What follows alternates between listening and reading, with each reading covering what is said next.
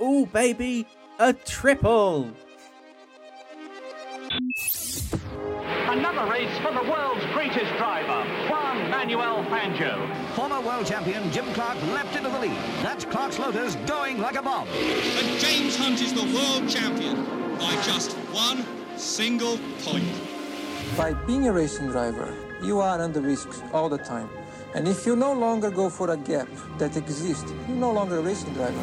And that is Michael Schumacher ahead, the world champion. To become a four-time world champion, Sebastian Vettel, Lewis Hamilton, champion of the world. That's for all the kids out there who dream the impossible. Max Verstappen is champion of the world.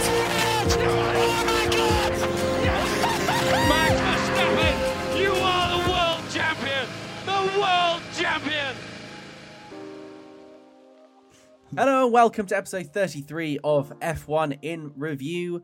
I'm Tristan Fancourt and I'm joined by Angus Gallagher.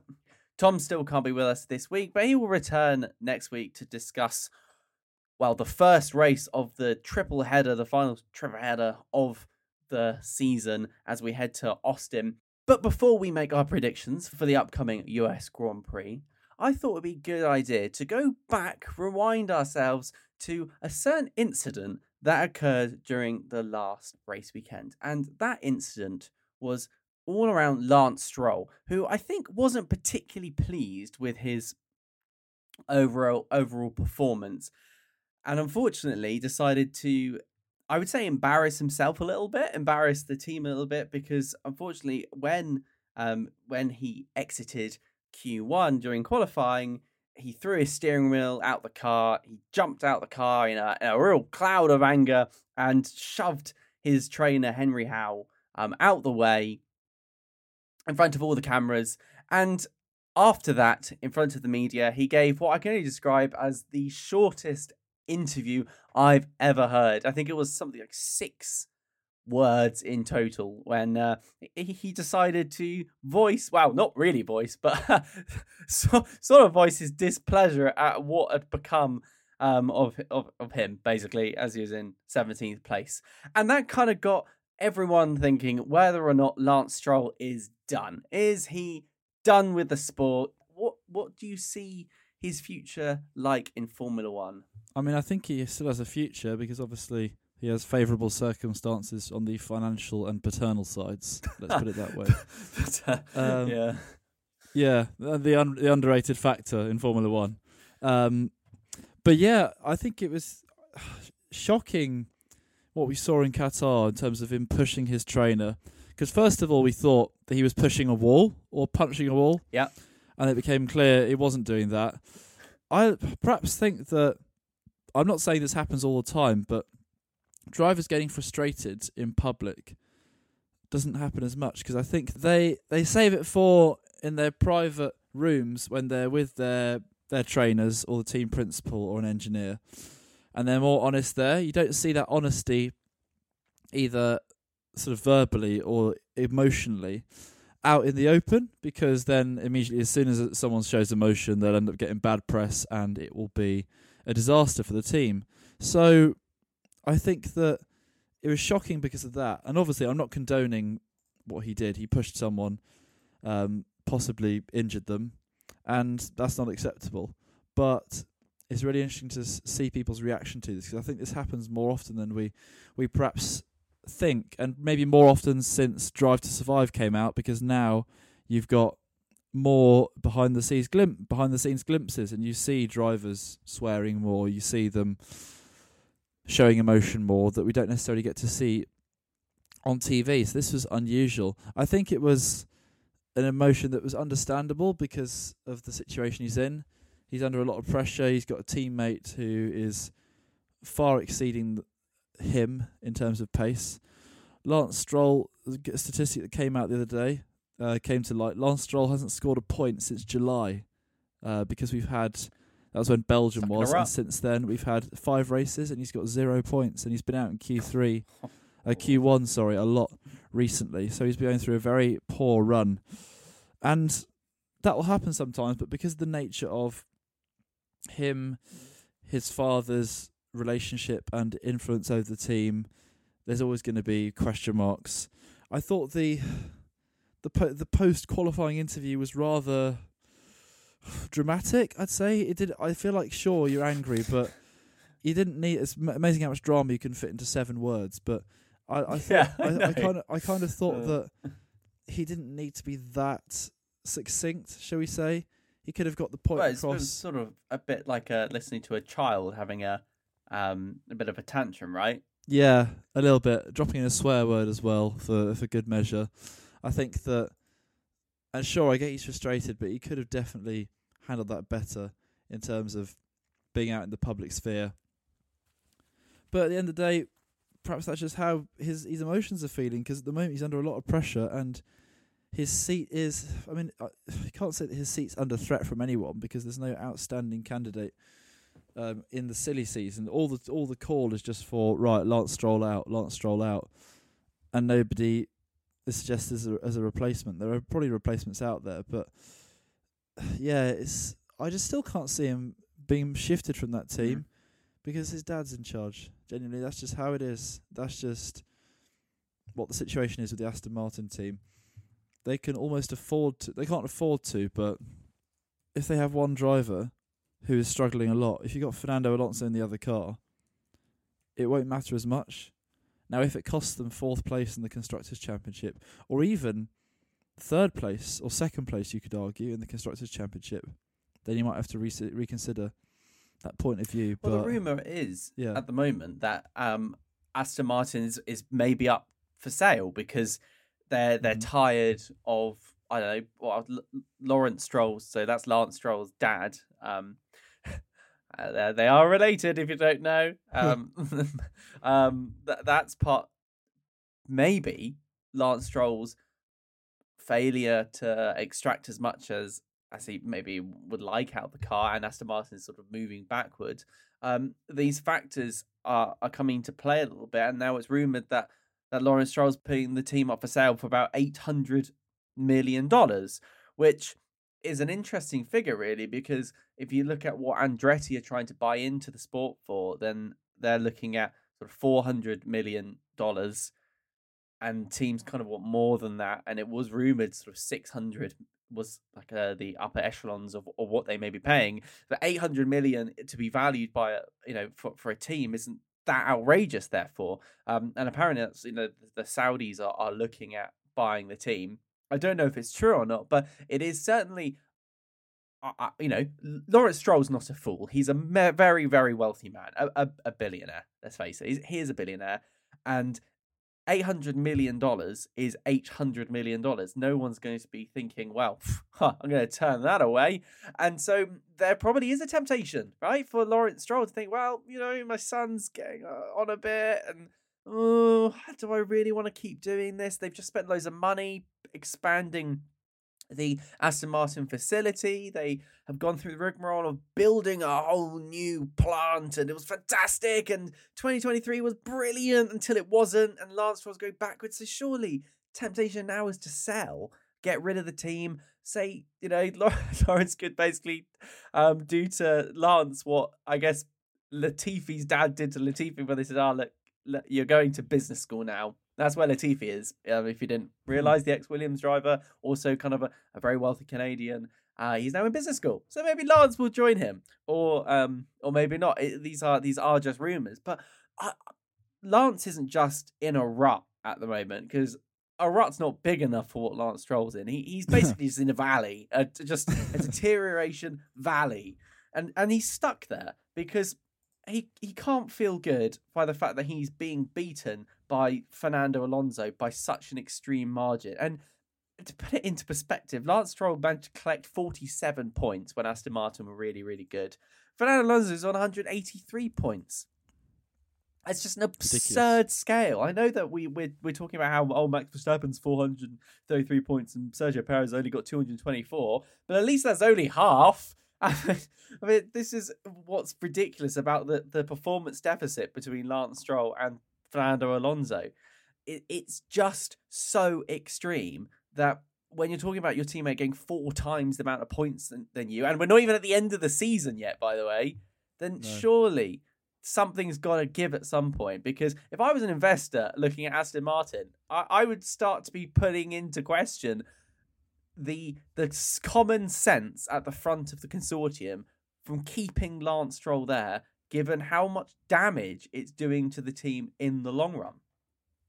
Yeah, it's and the talk about the long run. There could be some immediate financial damage because McLaren are now just 11 points behind Aston Martin in the constructors' championship, and with five races to go, my prediction that Aston Martin would not be caught is looking rather precarious, and it's looking pretty nailed on that McLaren will overtake them. Later, more about McLaren another time because they're on an absolutely incredible run of form.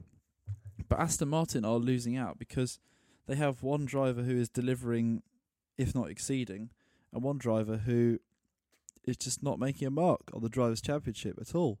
Lance Stroll's just scraping into the top 10 ahead of the two Alpines, whilst Fernando Alonso is mixing it with Lewis Hamilton for third.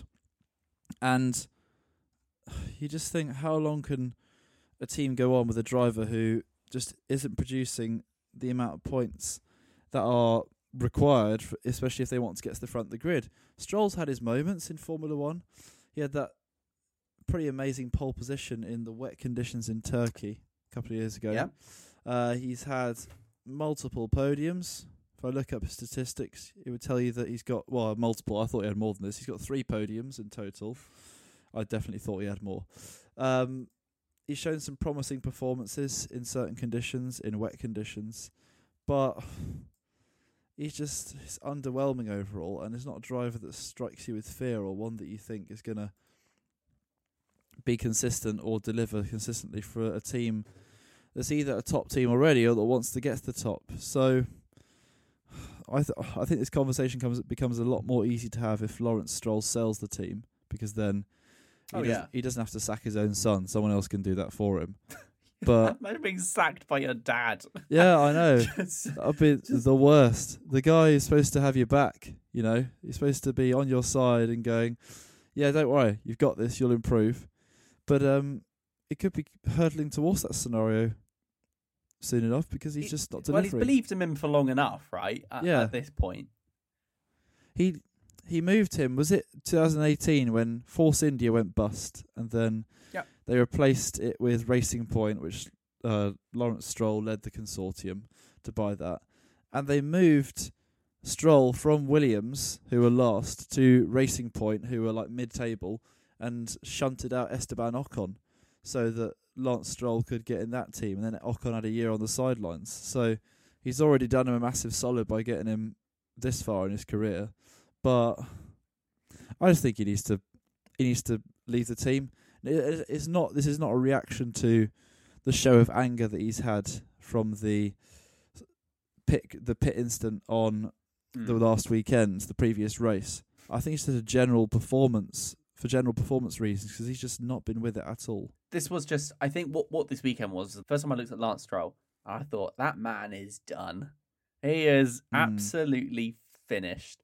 And okay, he probably was at the time. Maybe he's not now. I mean, looking at what he's been saying in response to these questions, he's been saying, "Oh well, I'm just you know in a rut, I was frustrated, and no, no, I'm really keen to continue." But I have to wonder.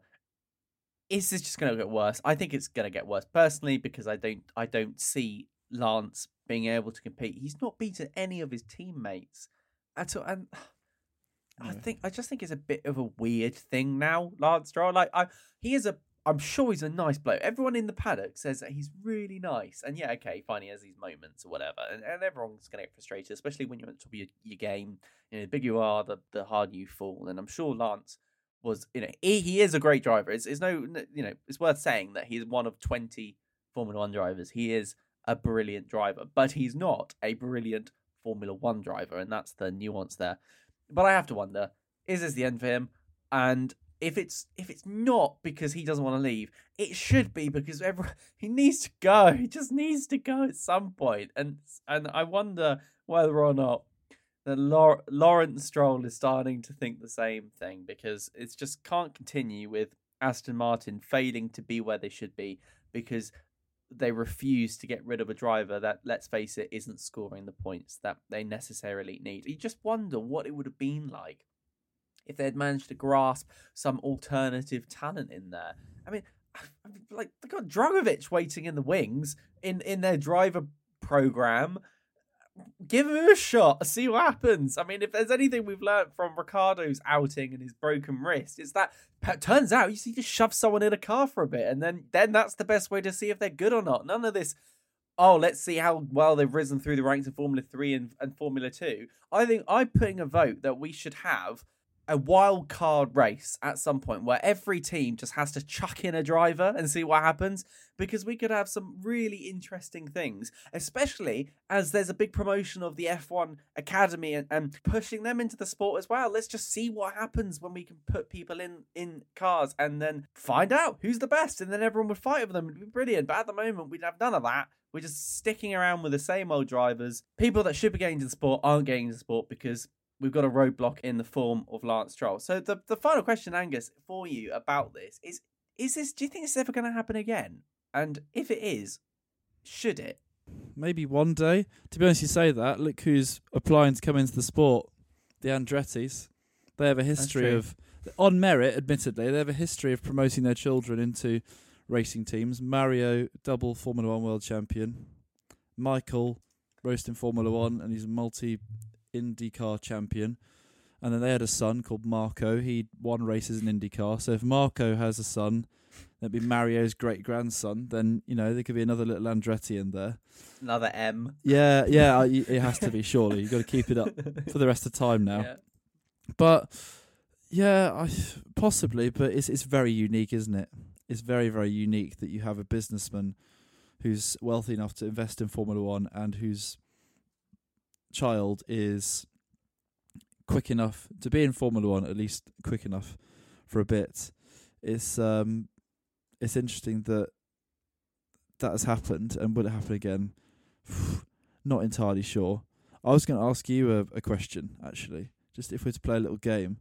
If we had to predict who would replace Lance Stroll, Aston Martin, who would we say? Because I read an article earlier this week saying Yuki Tsunoda has been linked. I still think what Alex. I think question. I think Alex Albon personally. I think I said that for a bit.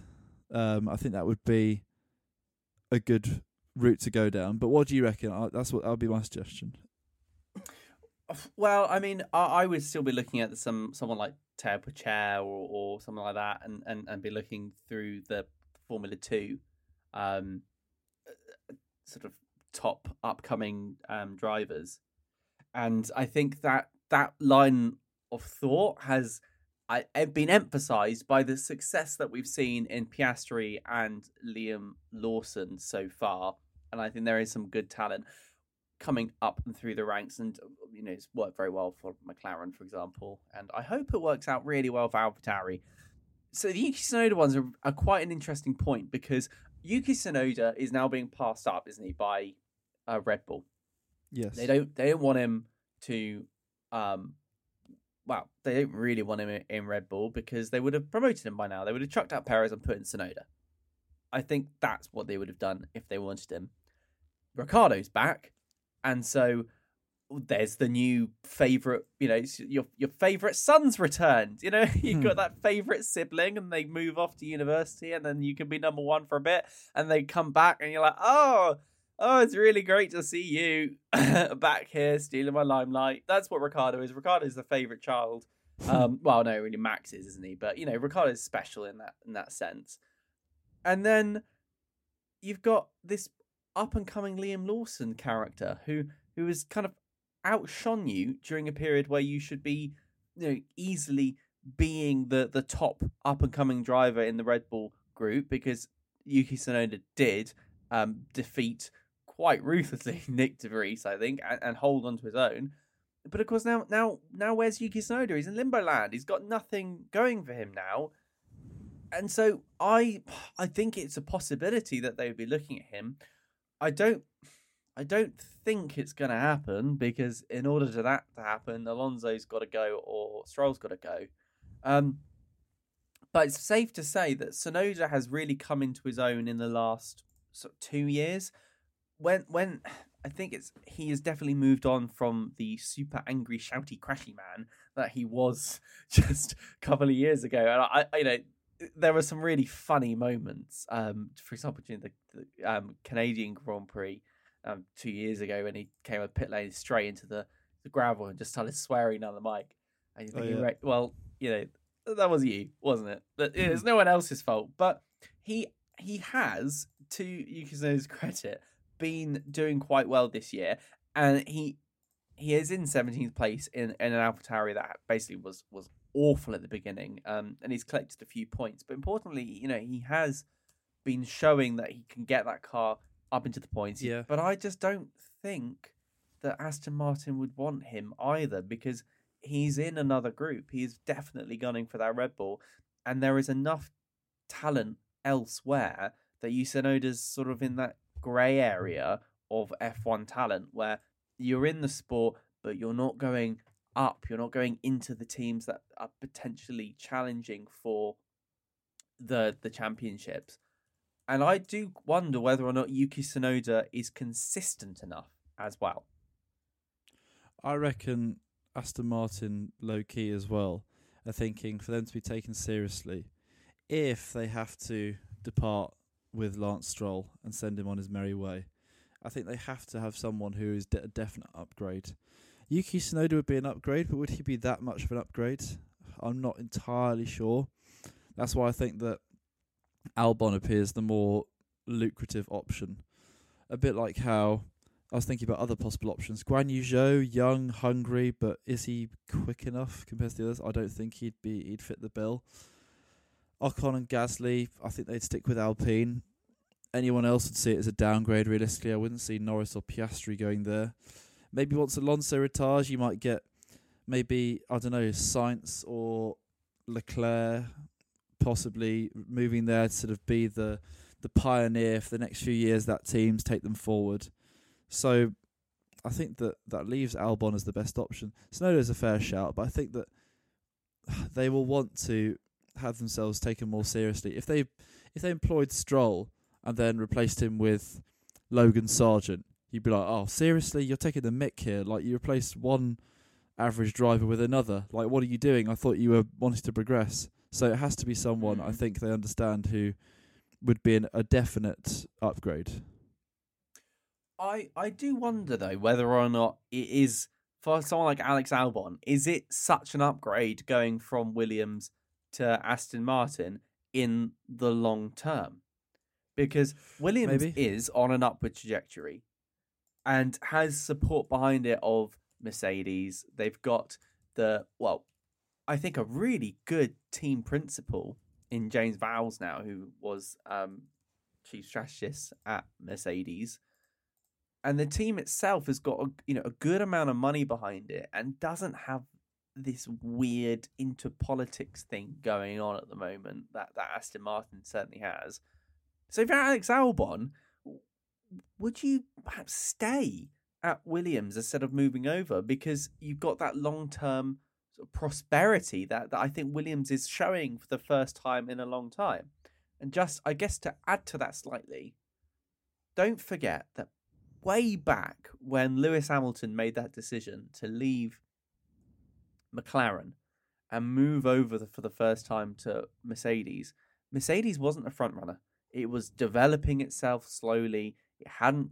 It was doing okay, getting you know, podiums here, here, and there, and everyone said, "What were you doing?" And and as it turns out, what he was doing was he was buying into a team that had a long term, you know, strategy, a really good one.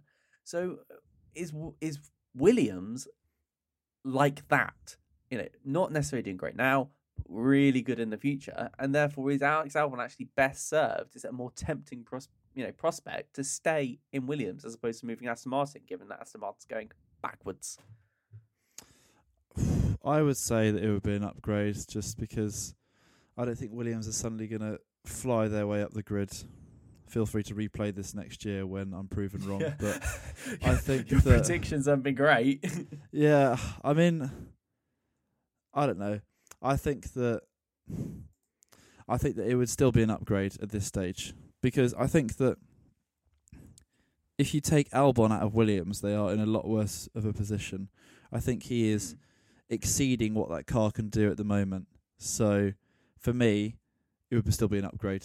And you got to remember, Aston Martin have got multiple podiums this year. Sure, in the hands of a, in the hands of a very good driver, aka Alonso, but I still think it'd be an upgrade just because.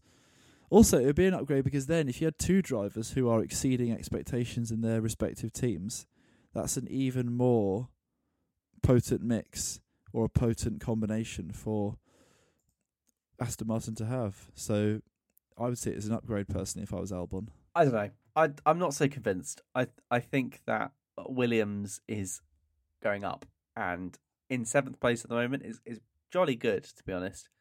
Um, as I say, uh, but I've got a soft spot. I have a soft spot for Williams. I always want them to do very well, and I don't feel like Aston Martin at the moment are necessarily as good as good a prospect.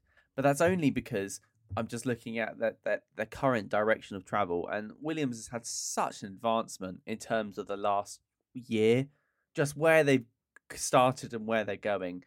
And I think if they can continue that, I mean, well, look, if they, they continue that, going from 10th to 7th, they expect them to be fourth next year. And I'll be laughing. Ah, uh, fourth place, Williams. That'd be wonderful, huh. wouldn't it? It'd be, it'd be, you know, that. But that that's it's not out of the realm of possibility, I guess. Um, but they've really got to get themselves um, in gear. But uh, Aston Martin, there's no getting away from the fact that Aston Martin has a huge amount of money behind it. But you know that's that's what comes from, I guess, the starting position. And and what Williams has had to do is get itself out of the the death spiral that was the fact that their their performance was going down and as a result, the places, the points they were getting was going down. So sponsors were pulling out. So money goes down again. Facilities start reducing in quality. Parts get worse. So the performance goes down and down and down and down and down. To eventually you, well, you you fall out of the sport. You become Caterham or, or Lotus. Lotus is the, the the great example really, and their death spiral that led to their total economic collapse until, well, it was got recently you know, taken over by um, Chinese brand, and well, maybe one day it will come back. Who knows? But I, I doubt hmm. it for the moment. But yeah, it is it is odd now how looking back, someone like Lotus, who was a massive, massive pop Formula One, but Williams, I think, is going forward, and I would like Albon to stay there because I don't want to risk Albon losing his mojo again because I'm not sure we can take that. it's just not he just needs to stay where he's good, and hopefully then he'll perform well with the team as they go on forward. But it's time to move on really to another team that I think is has got themselves out of a bit of a, a downward spiral, and that's my favourite team, the one I've I've supported since I was very small. Um, I well, I can't remember ever supporting another team actually, uh, and that's uh, McLaren. It's time to talk about McLaren, my favourite topic, and McLaren's excellent trajectory back up the standings, which also is great because I've been I've been watching McLaren for far too long, and and they've decided not to be good for a long time, and that makes me very sad. And um, I bought a, my first piece of merch since I was uh, big.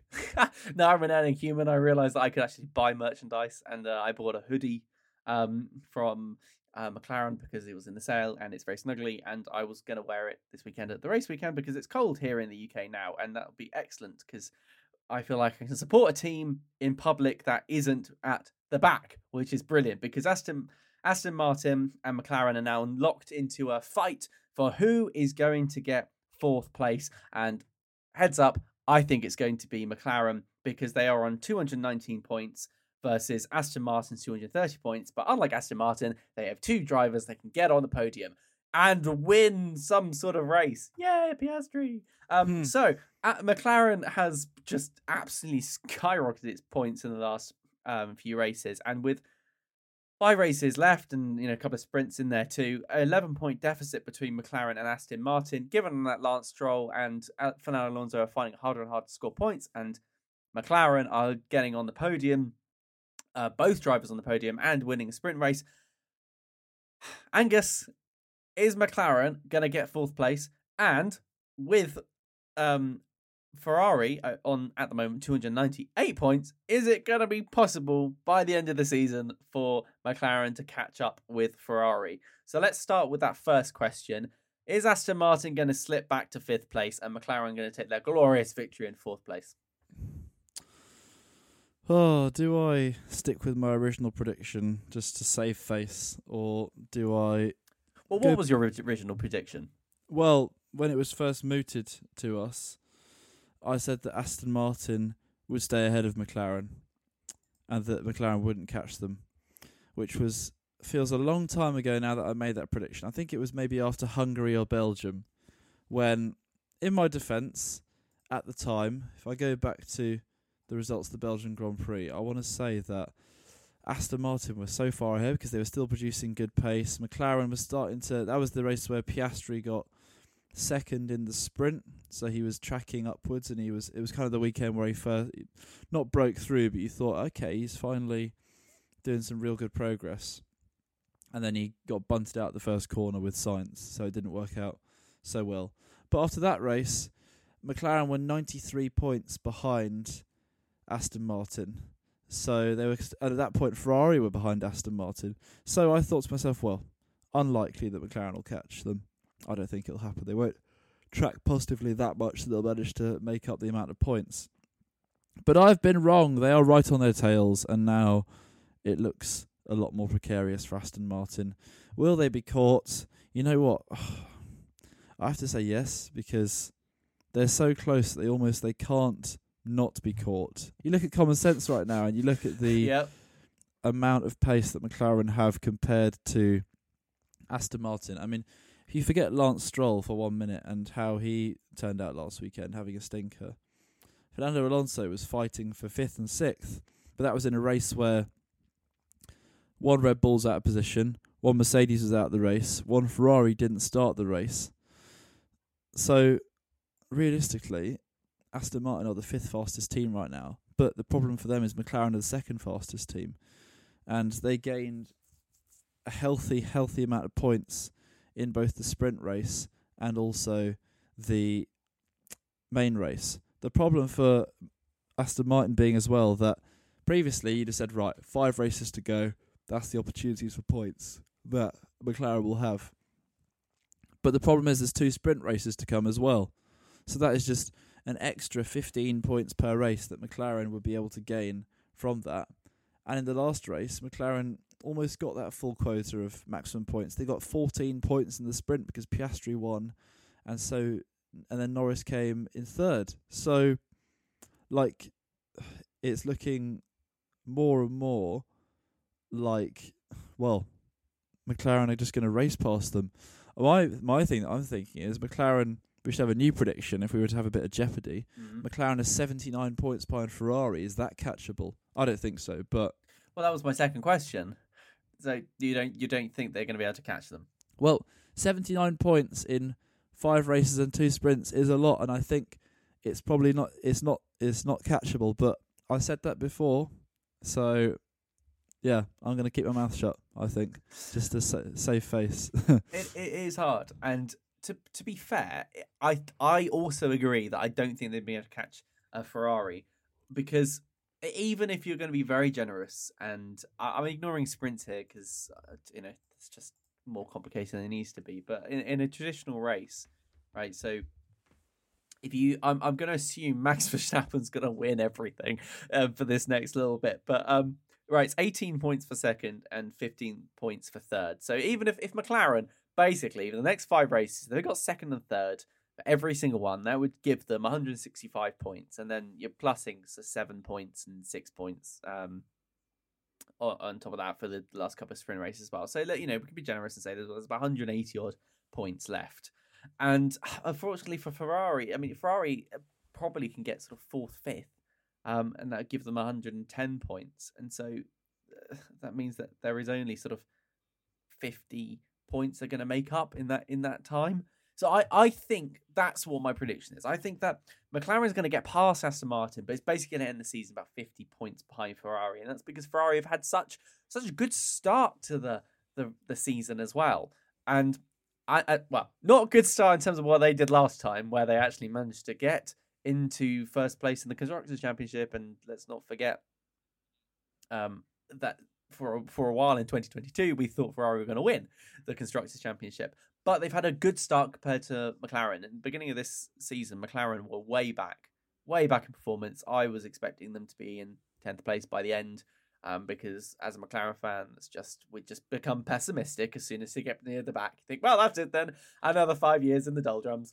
Um, but ever since Austria and that they've turned, they really turned it around. But I don't think they're going to be able to do enough. I think it's going to be incredibly difficult.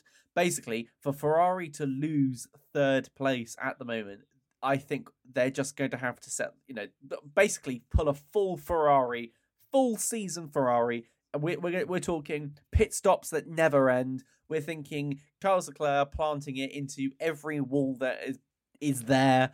Um, Carlos Sainz getting all the bad luck and being taken out by everyone else. You know, they're going to have to balls the strategy up to an extent that we haven't seen for, for, a good long time, especially, you know, not since the peak of, of um, last year when Ferrari were running some interesting strategies. Like, uh, never forget the infamous uh, medium soft, medium medium strategy, which I think they pulled in one race just to see what happened, and uh, turns out they you were last if you pit that many times in a race.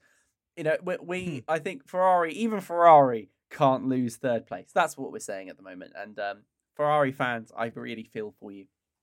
I understand the pain. But I think third place is really locked into there. So I think when we get to the end of the season, McLaren is going to overtake Aston Martin. And I, I think Aston Martin will be lucky that they, they finish in fifth place. If Alpine had been more competitive, then I think perhaps they could have slipped even further down because they're just not collecting points. So I, I I'm concerned for Aston Martin, but for for McLaren, I think this is only going to go up. And I I'm so excited for 2024 because I genuinely think right here, right now, knowing everything that we have in front of us, I think maybe constructors contenders for the first time in what decade for for McLaren. All they need to do is bring back that silver and red Vodafone livery, and I'll buy all the merch. There you go, Zak.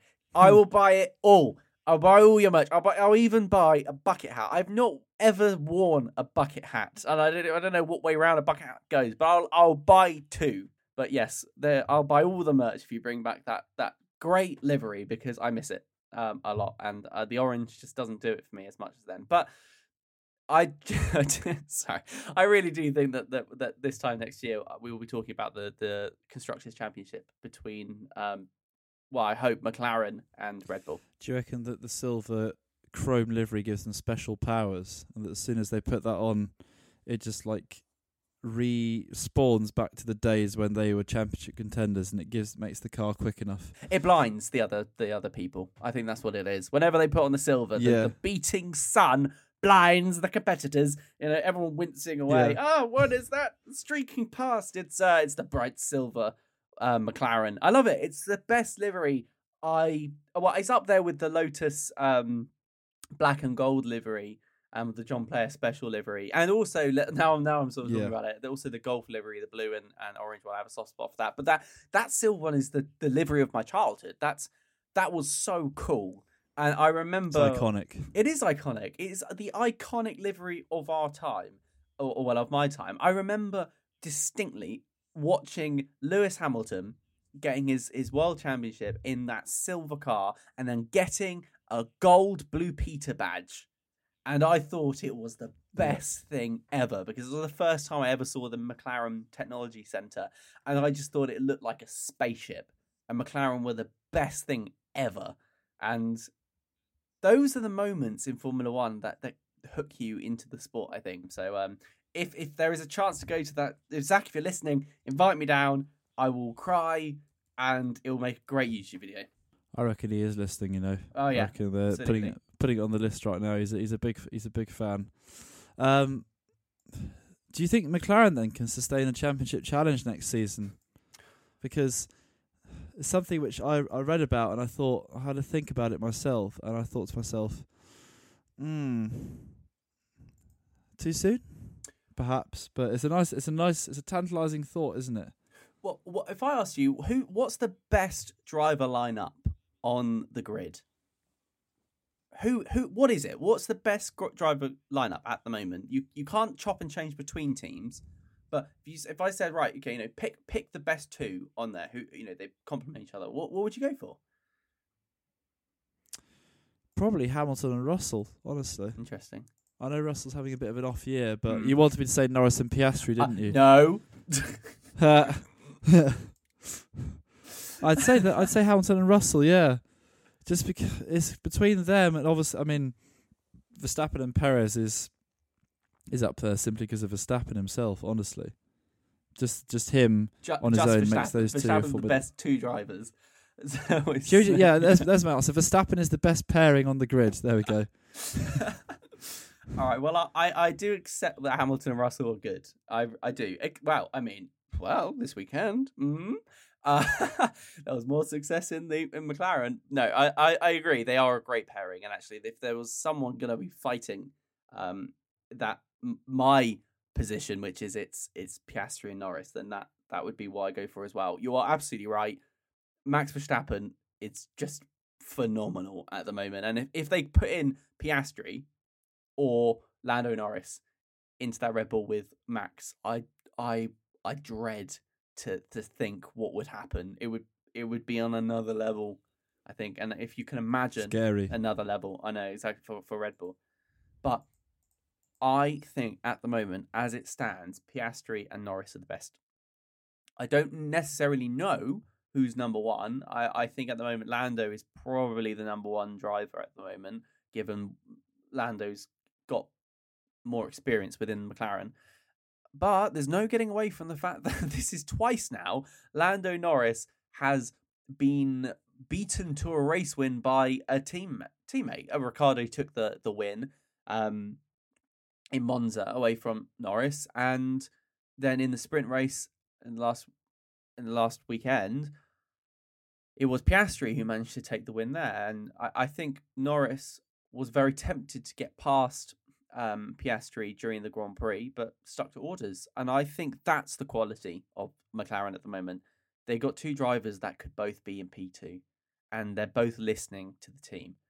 And I know that Hamilton and George Russell are, are immensely talented in the Mercedes at the moment, and Hamilton, I, in my opinion, is is the best driver on the grid, uh, and well, best driver in, i ever, I think. Um, but there's no getting away from the fact he's getting older, and George Russell at the moment is not doing as well as he could. So I don't, I just don't see it. I don't rate it quite as highly. It's like 9.0 for McLaren and 8.8 for uh, for Mercedes. So it's it's pretty close, but that's what I think will retain the championship. I think that's that level of consistency where both could be in P two or both could be in you know and, and P three.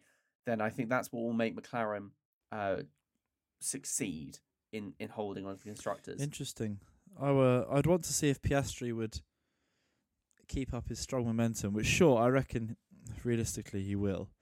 But yeah, I still think Hamilton and Russell just because of their pedigree, Hamilton's pedigree especially, and then what Russell, what we've seen that he can do most of the time in terms of in that Mercedes car. Lest we forget, he's had a bit of a poor year, but he has won a race in that car, so we shouldn't uh, shouldn't uh, yeah shouldn't put him down too much. I'd say, but no, it's an interesting debate. To be fair, when you do have a clear best driver on the grid at the best team, but then you also have a teammate of his who is at the moment, I think the word that comes to mind is subpar. And whilst this year it's worked out very well for them because they have a very fast car, there might be scenarios further down the line where, yeah, it bites them in the backside. But I reckon they've got it under control. Realistically, they will. Uh, they know what they're doing. Red Bull generally, but we'll see. Interesting times as the year draws to a close. We're going to be finding ourselves wanting to talk about the future a lot more. I reckon because of the fact that both championships have been sewn up. So we'll see, see where that comes to, and we'll uh, we'll be doing. All, I'm sure we'll be doing all sorts of possible scenarios in our head and both out loud as well. And that's all we got time for in this episode of F1 in Review. Thank you very much for listening to us cover, well, two topics, I think, but it was sort of a, a ramble through um, uh, the past, present, and future of, of, Formula One as we head towards, as I said, a, a triple header. My goodness, what an complicated weekend we've got coming up for you because not only is it a, a sprint weekend, but it's also some of the different timings than perhaps we'd expect from Formula One. So I'll, I'll crack on with Friday. If you fancy watching the qualifying, you can tune in in the UK at 10 p.m. and then on Saturday there's there are two events for you to enjoy. So it's 6:30. We've got the um, Grand Prix Sprint Shootout. So that's the qualifying, but we're not allowed to call it qualifying for the um, the sprint race. So tune in, tune in for the, the sprint shootout qualifying at 6.30. And then we have the sprint race itself at 11 o'clock at night on Saturday. So that will drift into Sunday, really. Um, so another one, uh, get your coffee at the ready if you're in the UK because you'll be staying up late if you want to catch the sprint race. And then finally on Sunday, just in case you hadn't watched enough Formula One by that point, we have the actual US Grand Prix in Austin, where temperatures are supposed to be absolutely roasting, and it's going to be at 8 o'clock in uh, at night if you are in the UK. You can adjust that for your relevant time zone. So, plenty to get your teeth into this weekend. We will, of course, be back uh, next week to digest what happened. You can, of course, follow us on our social media sites. So that's X, formerly Twitter, as well as TikTok, where we post short snippets of these episodes if you fancy listening to the key topics and one to two minute sound bites. And you can also follow us on YouTube as well, where you get full versions of these episodes and you can catch the full podcast as well if you fancy listening on that platform. Of course, we are on every other podcasting platform as well, be it Spotify, Apple Podcasts as well if you fancy listening to us on any of those. So if you got to this point, thank you very much and tune in next week.